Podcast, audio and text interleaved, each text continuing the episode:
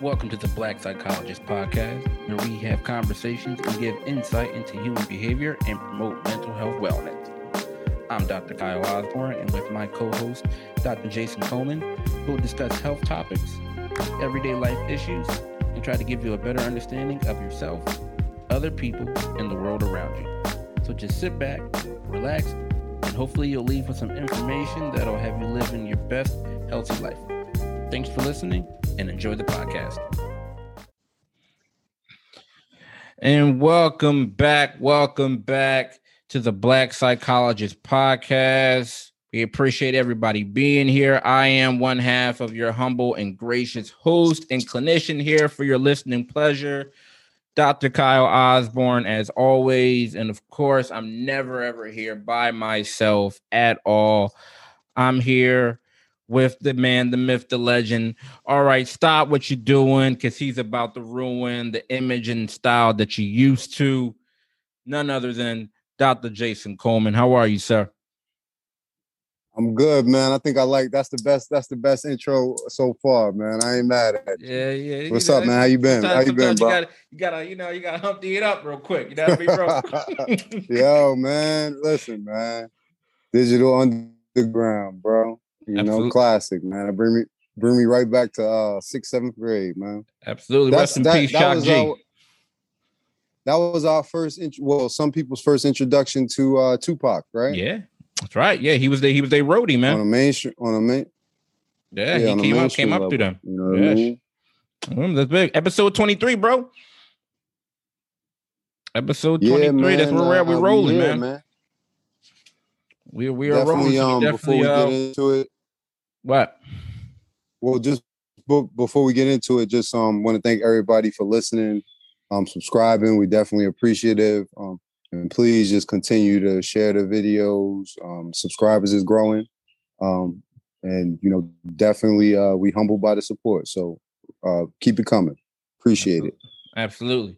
Um, so let's get right into it. Um, here we go. So breaking news earlier today, um, coming from the Olympic Village over there in uh, in Tokyo. So for uh, those that aren't aware that haven't gotten the news, um, the goat herself, Simone Biles, um, withdrew from the women's gymnastics team final earlier today, and she decided to withdraw from the uh, gymnastics team final event, citing mental health uh, concerns. And I'm going to read what uh, her quote that she had mentioned in some of the reports. She says, "Whenever you get into a high stress situation, you kind of freak out. I have to focus on my mental health and not jeopardize my mental health and, and well being." It sucks when you're fighting within your own head. And people have to understand or remember that we're not just athletes, we're people at the end of the day. And Team USA is planning to have a mental rest day um on Wednesday or tomorrow. So uh so like literally that just that happened this morning and there's more, more information still coming out. Um so we'll still continue to monitor. But uh Jay, when this hit your news feed, what did you think? What were your, your thoughts on everything? Um, honestly, I'm I'm not surprised, right? Like I've been saying on here for months, you know, um, this new generation has a new like they have a different attitude towards social issues, towards you know uh, what they view what people have traditionally viewed as uh, authority, um, and everything else, right? And when we saw LeBron James, you know, on the Calm app commercial, you know, we should have seen, we should have knowing we were going to see this coming, right? We see Naomi Osaka mm-hmm. um, withdraw from the French. I don't know if it's the French Open or whatever that major yep. tournament was over there. Um, we should have saw this coming, right? Um, so it's so I think it's a good thing um, because again, from from our perspective, they're doing what we ask, right? We're asking people to prioritize mental health so that we don't get to the point where we have emergencies um, and we have the more extreme end of reactions and, and kind of coping mechanisms. So people are doing what we ask. Um, and I think that what we have used to as the consumers is that um, it may not result in the outcomes that we want, right? In terms of the entertainment. So telling people to prioritize their mental health may result in somebody like Paul George sitting out, right? And us not being able to see him perform, right? Simone Biles sitting out. Right? Um, but we have to support these individuals because if they had a broken leg, if they had other medical disorders, then you know we would support them without thinking about it. So I think it's a good thing. Um, and you know, I I think people are just going to have to change their perception, right? Because in the article they were talking about she didn't perform, but you know she came out um, and she was kind of sitting in the stands, you know, rooting on her teammates. So I can just see the backlash coming, right? Mm. She's strong enough to go out there and participate. So if she's that quote unquote sick, you know, or quote unquote ill, you know, then how could she be strong enough to do that, right? Um, yeah, you, and then I think so. Out. It's coming, right? So education is important so that people understand that when individuals are experiencing like depression, anxiety, social support is important, right? So somebody who's depressed, yeah, they might not be able to perform, you know, their duties, um, you know, but going somewhere, being, you know, having that social support, that social connection is still important. So, um, you know, I mean, I was I was happy, but I was also kind of um I was also kind of, you know, hesitating, waiting for the reaction, you know. Mm-hmm. Yeah, you know it's coming. So, so what what was your your first thoughts when you thought of, when you heard about this? Um, I'm well. One, I'm happy that she's not. There's not a medical injury or it's not a physical injury because there were, you know, some of the reports that came out were saying that she was injured. I think the way she had, I think, walked away from the the area when she went back in the locker room initially. So people were fearing, or there were reports coming out that was a medical injury. So I'm happy that she's not physically, or there's not a medical injury taking place. Um, and a couple of things that you mentioned, like you said, you're not you're not shocked, right? You're not surprised, um, in the sense of, you know, there's a situation where, and I like another thing I want to highlight is, um, she mentioned that we're we're people at the end of the day, which is true. I'm happy right. that she mentioned that because that is the perspective that people should start adopting. Yeah, yeah, she's an Olympic, you know, world class athlete, but we have to remember, like, there's immense pressure that goes along with being a world class athlete or becoming an Olympic athlete, and then even more importantly, staying an Olympic athlete. Like, I can't imagine feeling the pressure or feeling judged or always being evaluated and having the need to perform at the top of your game in front of other people. I can't imagine the stress that that comes with. And we also have to keep in mind that these are a different type of Olympics, right? So we have, of course, the, normal Olympics come with that, you know, the typical pressure and stress. But we have to remember, like this year, there's a whole wide array of different variable or stress variables that were that were added, right? So we have COVID.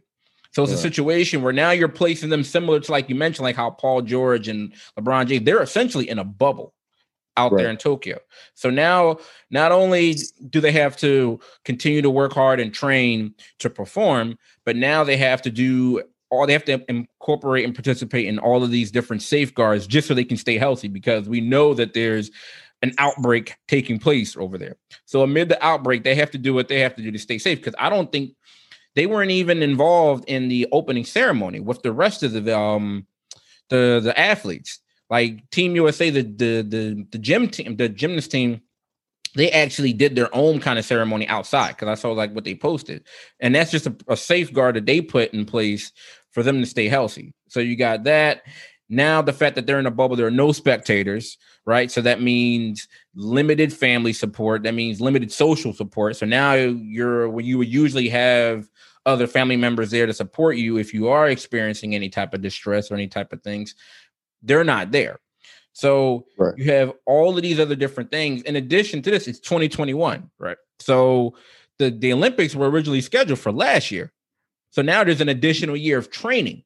So we're right. usually they would have been finished. They might have been doing some other different things. Now you're the body is going through additional year of training because everything was delayed due to COVID. So keeping in mind that this is an individual who has had, in addition to the typical pressures and stress that comes with being an Olympic athlete. Now you have the COVID precaution. Now you have all these other different things. And I think the perspective that people need to keep in mind is that they are still just human at the end of the day. So I'm happy for her that she, you know, didn't feel the need to kind of have to battle her way through this. right? Because, like you said, the same way with Naomi and LeBron, the way that they're putting their health first, I feel like this is great. Like, this is, you know, she said that she had noticed that she wasn't able to sleep earlier and that she was like experiencing a lot of shaking. And so she knew that something was off. So, as opposed right. to trying to battle it out, as a lot of people said, like you said, the the narrative is gonna is gonna come. People are gonna have their opinions. Oh, you should have just toughed it out. Your teammates are counting on you, and so on and so forth. She decided to put her health first, and that's great awareness on her part. That she says, you know what, I'm not going to um take a chance on exacerbating these symptoms or whatever I'm experiencing. Because you know the thing that we've always talked about with our clients and our patients are you're the best you know, professional with you, right? No, you nobody knows you better than yourself. And if you feel off, then you shouldn't go forward with whatever activity or whatever might be contributing to this. Like some of the symptoms that she mentioned could be indicative of anxiety, stress, depression, some of the things that you just mentioned earlier. So that is great awareness on her part to say, you know what, I'm going to put my health first and, you know, the hell with everything else. I got to do my health first. So, like, I felt that that was like really powerful on her part, and that goes right up there with her Olympic accomplishments that she's already achieved, is putting her health first. Um, you know, again, I only thing I would really add to that is, you know, I don't know if it was in the works or not, but again, the result from all these, you know, top athletes, top people in a sport, you know, in um taking this kind of stand is you know, you have Team USA saying they're taking a mental rest day, right? I don't know if you would have seen that um, without Michael Phelps, without LeBron James, you know, without Simone Biles. These are the people who are the bosses in their sports, right? These aren't people that they're, you know, consider just, you know, trying to make their name, right? Um, and it's transcending kind of sports, right? People that are giants in their field. So we have Coco doing the verses, you know, talking about her experience. We got Meek Mill on Instagram, you know, talking about therapy and making it more accessible and, you know, kind of making it more palatable, for lack of a better term, for, you know, eh, groups of people. Um, so people are taking the lead, right? And we're not really, again, we're talking about giants in their perspective fields, you know, whether that be sports, news, entertainment, or whatever. Um, and I think that that's going to make the difference, right? Because not only do you know young people kind of follow these individuals, but these are people that we idolize, right? In one way or another. Um, whether we want to be like them in terms of what they've achieved financially or in their field. Um, so it's kind of easier for us to see, well, you know, if if if Meek Mill is accepting of therapy, you know, then so then then me too, right? Then I can go, right, and not be ashamed of it, right? Um, mm-hmm. If LeBron James uses this Calm app and uses these coping skills then I can't. I, I, don't have to be ashamed of it. If Simone Biles, you know, um, who has all of these gold medals, you know, is willing to say, "Wait a minute," you know, you know, um, I don't need one more. My mental health is more important than the person that is trying to struggle through that day at work. You know, might be more likely to kind of reach out for assistance. So that's all I would I would add. Um, I think it's a good thing. I think it's a good start. Um, and like we always talk about messenger is important, right? Um, and I think we got the right messengers when it comes to this. Yeah, I, I like that. Um, the message absolutely that it's especially to not just young people, but even younger folks that are looking up to them. Um, that it's sending a message that it's okay sometimes for you to sit out the big competition to focus on yourself because you know I believe that that shows not only how strong a competitor you are, but how strong of a person you are to say, hey, you know what? I'm, I'm rather just going to sit out, like you said, focus on your health to make sure things don't get worse because we've seen situations when people do try to battle it out and it does get worse. Like you're showing you're a big competitor, you're an even bigger person. And, you know, I'm going to focus on myself. And it's okay to feel like that. It's okay to not fold and, you know, have to deal with some of those pressures of your whoever was going to be saying you should just go out. So I'm liking the message, like you mentioned. Um, so we'll still we'll see. You know, um, I'm hoping that you know because I think she's still eligible to perform in some of the individual events that are happening like later this week and over the weekend. And um, you know, I wish her the best. Um, I hope she gets the support and the service and treatment that she needs, and that she takes it day by day, and that she continues to put her health first before she steps back onto the mat. So, you know, we'll uh, we'll see. Definitely, man. Um, definitely uh, looking to see kind of how this plays out. Absolutely. All right, so so we just talked about the good ways, the message that um, are being spread across by athletes, and so now we're switching gears to a new message that a lot of uh, that some cities are adopting in regards to uh, crisis response teams. So recently um, in New York, this past uh, June, so last month in June, New York City started its uh, behavioral health emergency assistance pro- division, or they call B-HEARD. Um, and so, what this initiative does is that it provides more targeted care for those that are struggling with mental health issues and emergencies such as suicide attempts, substance misuse, and serious mental illness. So, within this um, this program, this program, what it does is that it dispatches mental health specialists and paramedics instead of police for certain nonviolent uh, emergency calls that have resulted in a lot of people being able to accept assist, assistance and fewer people being sent to hospitals. So um I'll there were some stats that were here from from June 6th to July 7th. B-HEARD received roughly 16 mental health calls each day, right? And so these calls um that B-HEARD that was responding to, they were responding into the area of uh, northern Manhattan, um, which includes parts of Harlem, which receives the the, the city's highest number of uh, mental health emergency calls. And within those calls that they received, 95 in 95% of the cases, people accepted the care from B-HEARD. And so, and additionally, 50% of the people treated from B-HEARD were transported to the hospital for more care. So um, I'm liking this initiative. Um, what was your take reading through this article, Jack? Well, it's two levels, right? Um, one, the initiative worked right? Um, and the proof is in the statistics. It's nothing that can be argued. We're talking about 911 calls. So we're talking about real emergencies. So the two results that really matter here.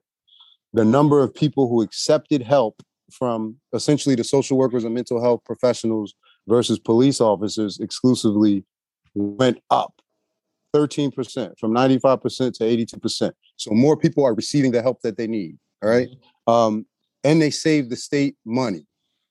Right? How did they save the state money? Because fewer people were sent to the hospital, 50% versus 82%. Right. So without digging into that stat, it's fair to say, you know, that if fewer people are going to the hospital, that means that the individuals that were responding to the calls previously were sending 32% people to the hospital that most likely did not need to be there. Right. Right. Um, so the intervention worked. Um, on a second level, I think it speaks to a lot of the social issues that we were kind of talking that we've been talking about, right? Um, specifically issues that impact Black communities, right? Um, we talk about Black Lives Matter a lot, and the only reason why I'm bringing that them up specifically is because a lot of times when we we look at a lot of shows, specifically conservative shows, that we talking about defund the police and talking about it in a negative in a negative uh, kind of light, mm-hmm. right? And and it, that's why it's important to have information because when people talk about re- defunding the police, we're not they're not talking about taking money away from the police, right? They're talking about redistributing it. So if we look in Minneapolis where they did defund the police, they redistributed the money. No police officers were fired, right? right? But they did programs like and incentives like this. And why did they do they do programs incentives like this? Because over 70% of the crimes, you know, committed in, in, in communities are committed why through uh, uh, different factors such as poverty, homelessness, alcoholism, those type things, right? So we're trying to put the right services in the right place. So it speaks to two things: the intervention worked, number one, um, two, and we're they're really addressing the issues that needed to be addressed.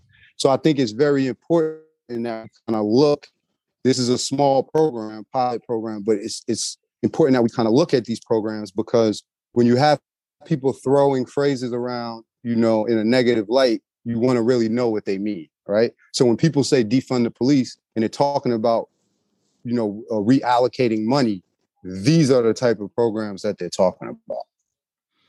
All right, and that I'm happy that the you know the pilot this pilot program was put into Harlem, right? It was put into these other different areas in these predominantly black areas because they're sending out um, the clinicians that are are trained, right? So they're trained whether they're social workers, whether they're counselors, psychologists, therapists, or, or what have you. You know, the p- individuals on this response team are aware of systemic biases. They're aware of systemic racism because they're trained. Or you know, so when they're responding, now that they have this awareness, now that they have this training that you're dealing with this particular population of people that have, you know, these issues or that have experienced these negative interactions with cops and with police and law enforcement, you know, they're able to, okay, they go into a situation where they're able to respond quickly, they're able to assess, they're able to de escalate, and they're able to, you know, treat and assist with getting the person the proper, you know, proper form form of care.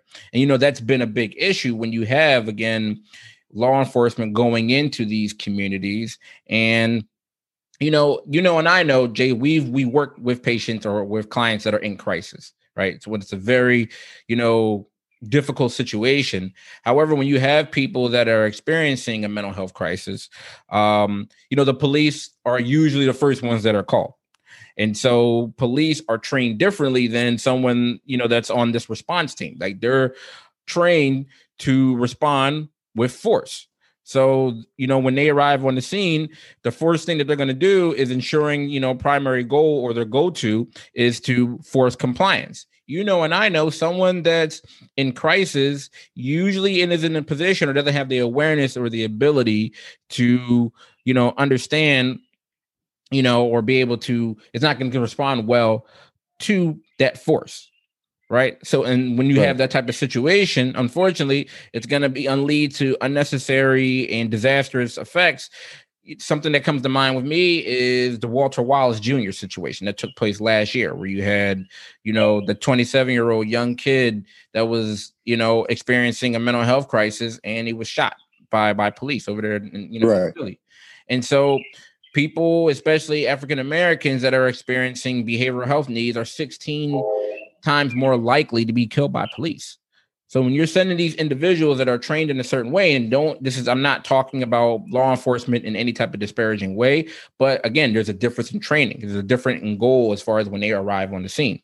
So like you said, it's working when you have people that are going to be receptive to the care that know how to respond appropriately to a situation to one not only understanding the racial you know, I mean, underlines and dynamics to it. And then they're also understanding, okay, this is how they're going to uh, quickly assess the situation. So, you know, because the goal is to de escalate and keep people safe. But when you have a different kind of training mind that go into it, you have these adverse, you know, consequences of situations. So I'm happy that they launched the pilot program in this area and they're getting good results. I mean, I agree. Um, and I think the goal was met, right? Because what was the goal? The goal was more targeted care for individuals struggling with mental illness, right? And that was achieved. Um, I think more importantly, you know, we kind of talk about the bigger issue. I think um, maybe that people, maybe people are starting to get the point, um, you know, that police officers are not equipped to, to deal with all mental health issues, right? Um, right. Specifically emergencies. So um, I think that that is kind of um, you, you, know that that's kind of the umbrella that this is kind of under, um, and I think all of those that that's you know kind of why I brought up the defund the police issue, right? Because all of these issues are connected. All of these issues are things that people in the community, organizations, and and um, you know individuals in general have been talking about you know for years as a problem in terms of unnecessary police contact so I, I will leave it there. And you're right. You know, um, the money aspect can't be ignored. So if it's saving the city money in some form or fashion, yeah, they'll continue to back it.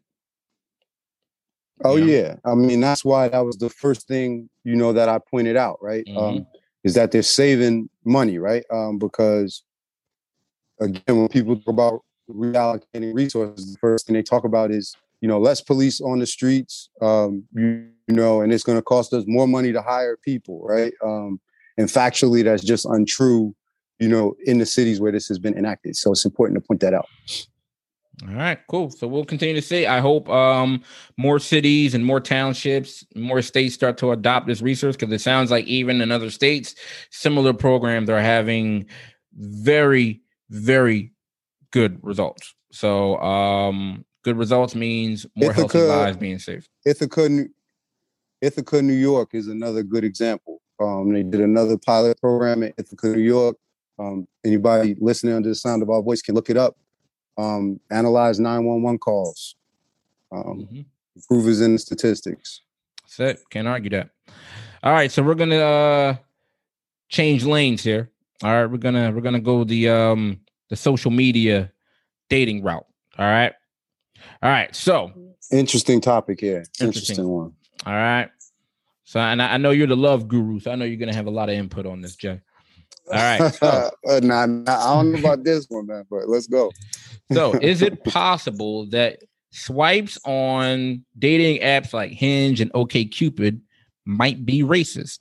All right, let's let's get into it. So, there are these authors of a new book that are arguing for race blind dating apps and the removal of filters of race and ethnicity. So the authors are of the dating divide are showing how online dating sites exacerbate racial divisions. And um, through these filters, they did a study and they found that the race related preference filters on these digital dating platforms help foster racist attitudes, especially towards Black women.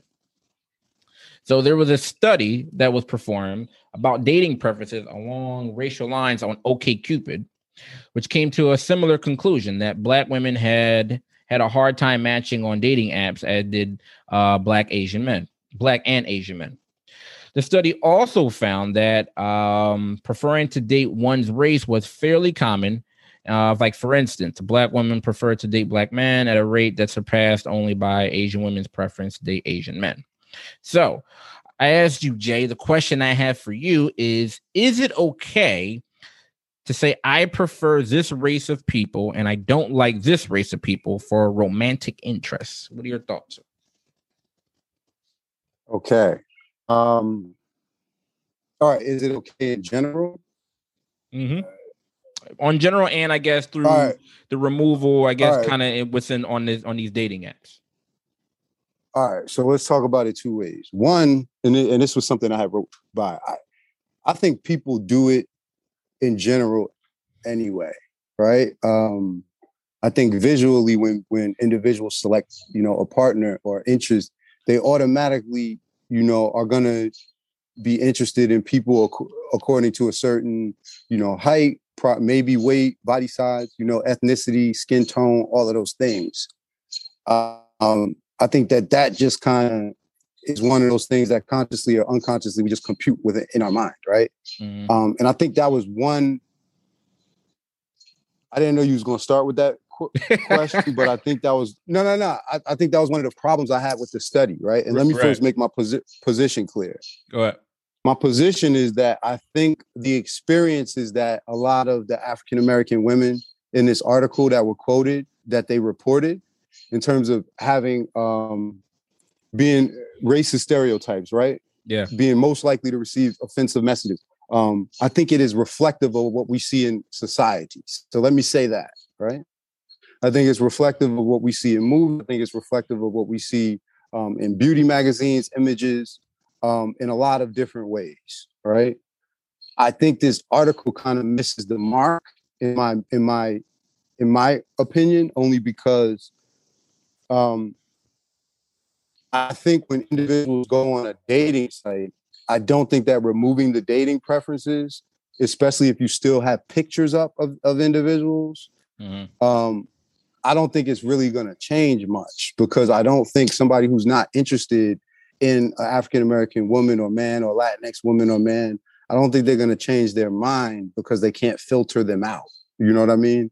Um, so I that's where I think I think the intent was good, but I think it misses the mark in terms of what the intervention that they want to implement, like removing the preference. Um, so that's my first thought. So mm. let me know if I'm missing something. Um, no, or what did you, you, think when you, you read it? flowing, bro. Keep flowing. You all right? Um, and then the second thing I was gonna say is, so we remove it, right? Um, are we just prolonging the rejection or the abuse that the person might experience, right? Because you have somebody, we're talking about people, not my feelings now. We're talking about people that will put in, I don't want to see Jason, right? I don't want black males with dreads. I don't want black males over five, under uh, six feet tall, right? right Go right. on, right? I'm 5'10, I'm gone, right? So now you remove those things and now I appear. You know what I'm saying? You know, I don't know. Maybe I match with the person. Maybe there's no pictures, just preferences. So now what? You know, if the per if if if I if if I don't pique the person's interest, if they're interested in white men, you know, the fact that you remove the preference is not gonna, you know, make them entertain conversation with me. That's just how I I feel about it. Mm. Um so uh, you know, again, and I'm just wondering if the rejection and the interaction would be even worse at that point. You know, you know what I mean? Um, so I, I don't know. Um, so I agree with, with the experiences that that the people were were um, reporting. Um, and again, I think it's reflective of what what goes on in society, right? Um, but I just think it misses the mark in terms of what they're trying to accomplish, man. Yeah. Um, and then I have a question. I have a question for you. Okay the other side of it. You know, I like to take the other side of a point, right? So I'm a black man, right? I moved to the whitest city in America, Portland, right? I want to meet a black or Latinx woman, right? So what do I do? I go to Bumble, go to one of these, and what do I put on my preferences? Mm-hmm. Black or Latinx women, right? Where and whereas with before I might have had to scroll through 200 people right? Because the city is 90%, you know, Pacific, you know, you, you know what I mean. Um, yeah. Asian, Pacific Islander, and, and and Caucasian, right? Now I get that small percentage of people that I'm looking for, right? Maybe it's not for a date, maybe it's for a social group, right? Um, so that's the other side, right? right. So what do we call that? I mean, I'm not call, dude using a res- reverse racism argument coming from no, me. You understand what I'm saying? You but make I, a good point because that's where it gets tricky. Because right. that's absolutely where it gets tricky. Because using this filter, there, like you said, there are two sides, and it absolutely could allow some people to use this filter you know, or some someone of color, like you mentioned, saying your example, to use the feature to find a friendly face on an app in which could be like, as opposed to them seeing like a whole sea of like white torsos, right? If they want to see, and that's how it is like in the real world, right? Like you said, if you're in an area where it's predominantly white and you want to say, all right, well, I'm looking for someone that's um that that can identify possibly with my experience, that I have maybe some more similar background and things of that nature, then yeah, like I I, I, in my opinion, I believe that that's okay using the app in that sense. The other side yeah. of it, it just or it could be used just for like institutionalized racial profiling. So like there are there are two sides of it. But how you know, like you said, I think it, it definitely comes down to why you're filtering, kind of I guess your reasoning or how you know the genuine because people are allowed to have a type when it comes to dating. Like you said, whether it's a right you know i allow i want someone that's tall i want someone that's that's thick i want somebody that's you know whatever the person's preferences you know, and I oh, think oh, okay, tall and thick. That that's your preference, huh? Tall bro, and thick. Bro, bro, that's... listen, man. You know, at least we well. at least we know what you put, bro. You you know, and I know full well at five six, bro. Let some tall chick come in here and look at me. They're gonna be like, "Yo, are you serious?" hey man, hey you know man. Listen, man. You know, they're they're, they're I, I doubt that they're gonna be like, man. shorty? Like, you know what I mean? Like, hey, man, like, don't listen, man.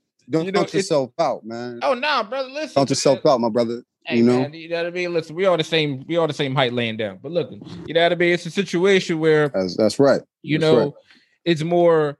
I feel like, like you said, it could be a situation where you're setting the person up for rejection if they don't, because it's also been a thing where the filter has kind of allowed people to like really be free to kind of express like whatever biases or whatever misogyny, whatever they have towards, especially women of color, because that's something that they probably wouldn't do face to face, right? But you can do that. That's the thing that these de- that these apps allow you to do is that well, I have a certain thought or feeling towards whatever person of color or whatever situation may be, and you can kind of use that through the app as opposed to because you wouldn't do that in person.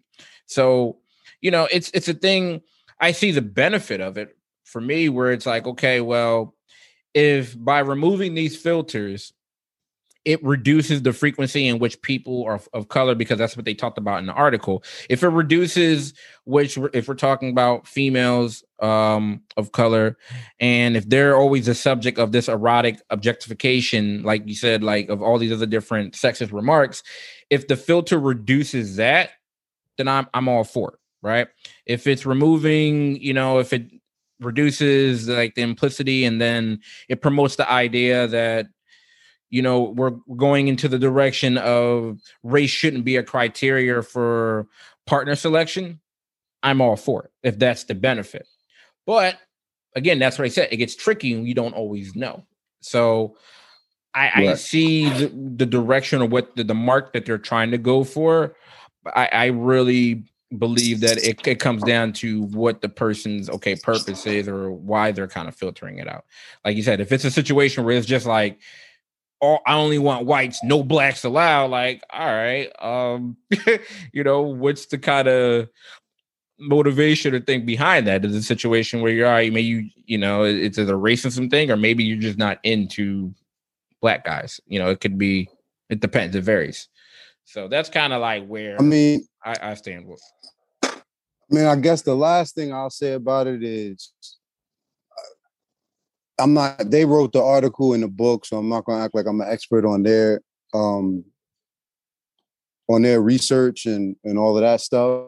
Um, but again, just from kind of looking at, I I think they the way they were kind of shaping it was like the preferences was what created the like the the um, environment for people to to for the insults and all those things. And I don't, you know, from from a just looking on, on its face, I think it's the anonymity. You know, I think it's yeah. cowards hiding behind a computer. Exactly. You know what I'm saying? And so they can say that so stuff I, they wouldn't say in person. Right. So I don't see how that stopped by, by removing the preference, and then you can still have the person with the same black face in front of you that you can still see send the same message to. It doesn't make any sense, you know, and you still have the, the anonymity. So yeah, I just that's why I said even if well intentioned, I think they missed the mark. I'm gonna leave it there. Yeah. So I mean, we'll see. You know, uh, you know, I'm I'm I'm old school. I still believe in you know meeting people in the public forum, public you know setting. You know, this, this seems already with the filters and things with the OKCupid. It's too much work, bro. I'm I'm lazy. I'm a lazy lover, so I'm, I'm you know what I mean. I don't. No, I meet people in person. I don't know. You know, but I get it. Right, everybody heard it. You What's up? Come see me. lazy lover. Everybody lazy lover. It. Lazy lover, pull up. oh man, yeah. I'm putting I'm putting that I'm I'm putting that on the commercial, man. I'm putting that on. oh man. All right, so all right, um, what else we got, bro? All right, so I'm gonna ask you another question. All right. Have you ever experienced, yeah. okay, it's like two, three o'clock in the morning, and you know that you should be asleep, mm-hmm. Jay, but you're on your phone and you've gone down this social media rabbit hole of bad news and mm-hmm. other different things that are on your screen and you can't find your way out. And has that ever happened to you? It has. You go, you keep scrolling and scrolling, video yeah. after video. Mm-hmm. All right. You well, know? you are not alone. Okay. So this is called doom scrolling. And for those that aren't aware of what doom scrolling is, doom scrolling is the compulsively scrolling through content on social media that is depressing or worrying. All right. So this became actually one of the words of the year last year, um, in 2020, especially as COVID 19 and the pandemic saw people turn to the internet for more information and uh, for answers to a lot of their fears. All right. So an important or a question that usually comes up is why do people doom scroll? All right, well, humans we're hardwired to learn and want to know what's going on.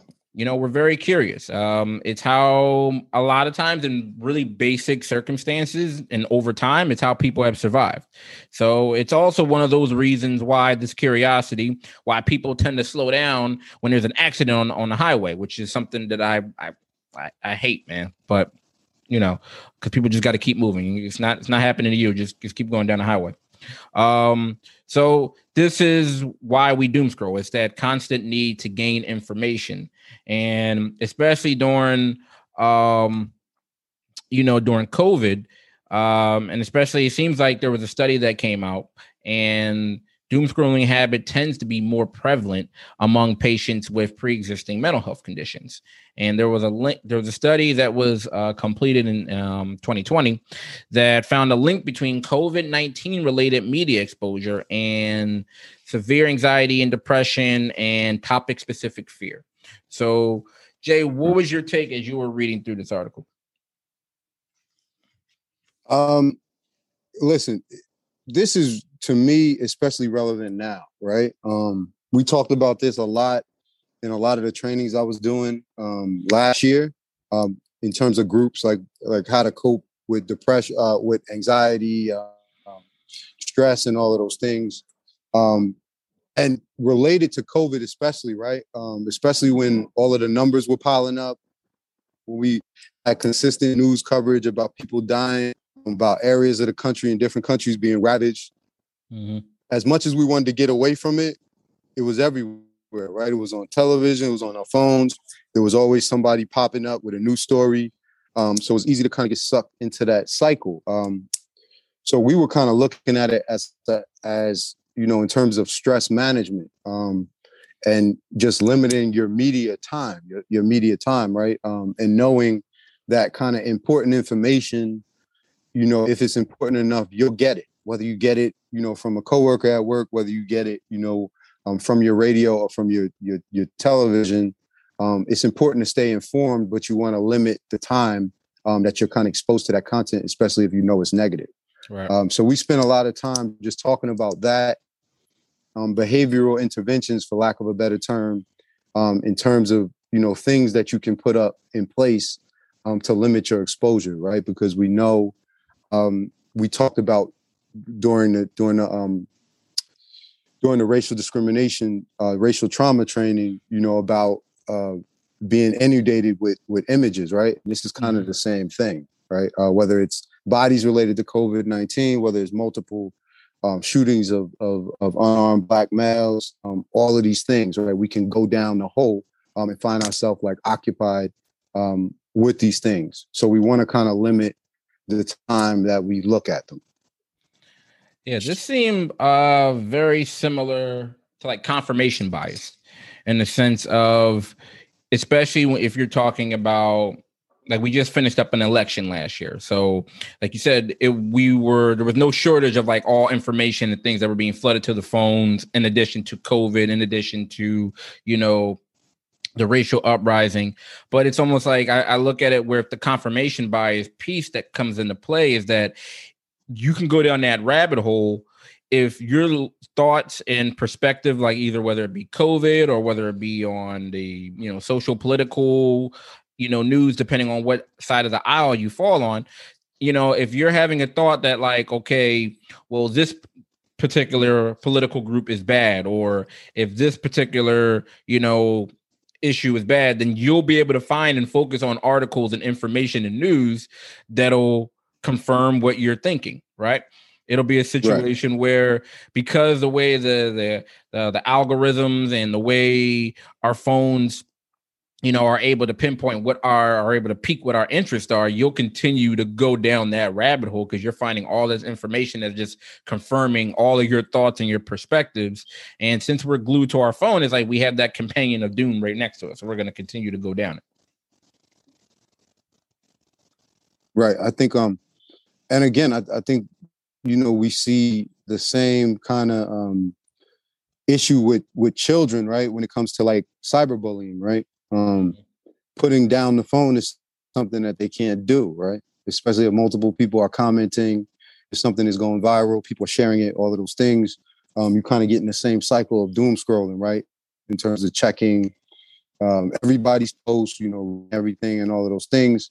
Um, and I think an important thing, like you said, individuals who have mental health diagnoses or are vulnerable um, to certain uh, symptoms, you know, of, of specific diagnoses or just stress in general have to be extra careful, right? Um, and I think that's where the skills come in, um, in terms of, you know, having some healthy boundaries in terms of when you put your phone down, um, activities that you engage in that don't involve electronics, specifically the phone, um, and things like that. Um, and to be honest with you, I think those things kind of need to be incorporated as part of like just regular healthy living anyway, um, but especially now. So that's that's kind of what I would say about that. Yeah, totally. But it was a, it was definitely an interesting article. It is because uh, you know one thing, like you said, if especially those already have it, it's going to exacerbate your symptoms, right? So if you're already struggling with depression, you're already struggling with anxiety, the you know PTSD, the hopelessness, all of these things become more and more severe. And um, like you mentioned, it's definitely incorporating some boundaries, right? Because that's the main question that people might ask: What do I do, right? How do I detach from the the doom scrolling? How do I get out of that rabbit hole? And uh, you know, and to highlight what you mentioned is definitely incorporating boundaries. You know, you want to avoid dwelling and searching for the worst case scenarios of, of whatever area or whatever you're you're looking at, whatever you're scrolling through.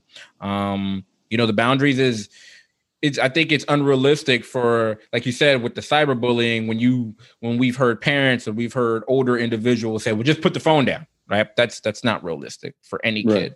So, you know, the same thing is applied for us as as adults, you know, or anyone that kind of gets caught up in this pattern is at least doing like that harm reduction, right? Trying to control your media consumption as much as possible. Like take breaks. So, okay, yeah, we want to stay up to date on the latest COVID protocols and all these other different initiatives and things that are coming across our screen.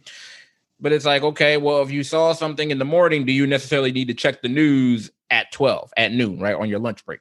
Right. Do you, you know, maybe you don't need to check the news again or whatever that site may be until you get home during the evening. So in addition, like you said, the boundaries is is pacing yourself, having, you know, taking news breaks, controlling that media consumption.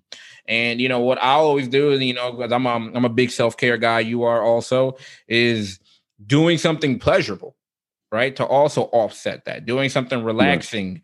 Um and you know bringing yourself you know that the self-care is it's so crucial like you said that should be a part of our um our daily routine anyway but even more so now that we're in this this current climate of health issues race stuff all these other different stressors that we're all getting exposed to it's so imperative that we incorporate that self-care doing something enjoyable doing something relaxing um so you don't get caught, or at least it can kind of mitigate that pattern of uh of, of doom scrolling. Yeah, absolutely. Um, again, I think those are all good, you know, suggestions. Um, and the only thing I would add is, you know, I think relevant not only to you know COVID nineteen, but just in general, I think we need to kind of incorporate those into our regular routine, um, just to promote positive mental health in general. That's all. Absolutely, and especially at night. I just thought of something like a lot of times, like you, like the scenario I posed to you earlier was, you know, a lot of times that starts at late at night. So I would totally recommend and caution people to avoid checking the news and checking the stuff at night because you know you're up once you get piqued. Like it, it's it's that downward spiral. so whatever thought, it is, avoid it at night, guys. You know, like that's you know whatever happens at night, it'll whatever you're checking on at night I promise you will be available in the morning. I promise you. So putting in those boundaries. I was laughing. I was laughing because I was laughing because I thought you had jokes because I'm running out of light over here. Oh no, man! I see, you man. You're doing it big. For those that don't know, I can't see. If you're just listening on one of our streaming platforms, um, you can't see the visual that we got going on here. Um, Dr. Coleman is reporting to us via satellite at an undisclosed location. Okay, it's very That's festive right. over there. I'm in the- you see the He's, he's calling us from. He's got the brownstone vibes going, and uh, you know he he's killing it. He's always on. He's always remote at a remote location, undisclosed, of course. Not going to you know do that HIPAA or confidentiality breach. Um, but you know he's he's guy. He's out there. He's in these streets, ladies and gentlemen. This is where it is. So, and you know what? Hey man, I'm the fact the, that he's dedicated, the, that it, it, this conversation is going well into the evening, and he is still reporting live. Okay, that's how he does it. There it is. Listen, man, I got the candlelight out here, my brother. I got the listen, candlelight. Man. Look, I wasn't even gonna show you. I got the candlelight. You know? But, hey, look, hey, man, listen. You know, it was good for our ancestors. It's, good for us. Sometimes we gotta, you know, we gotta take it back to time. Sometimes. hey, man, we we we get it done, my brother. We get it done. Absolutely. Know? So uh as we wrap things up, uh anything Dr. Coleman that uh we should highlight before we get out of here? Uh, no, just just again want to thank everybody for listening, um, for the support. Please continue to um, share the videos, um, like the videos. Um, please comment um, if there's something you like or if there's something you want to see added. Um, and we took a little break, but we will be back next week with the viewer questions. That's really all I got. Absolutely. So, like uh, just mentioned, the Black Psychologist podcast at gmail.com. Send your video, send your questions, send your comments, anything that you would like, some input or some reflection from us. And, um, you know, episode 23, guys. So we appreciate everybody listening and, and the support, like Jay mentioned, because if you guys aren't listening and watching and subscribing, then, you know, we're not able to be here. So, um, we appreciate your support. And, um, that's all I got. All right, Jay. You uh you stay safe out there while you're calling from the trenches out there live, live, live via satellite.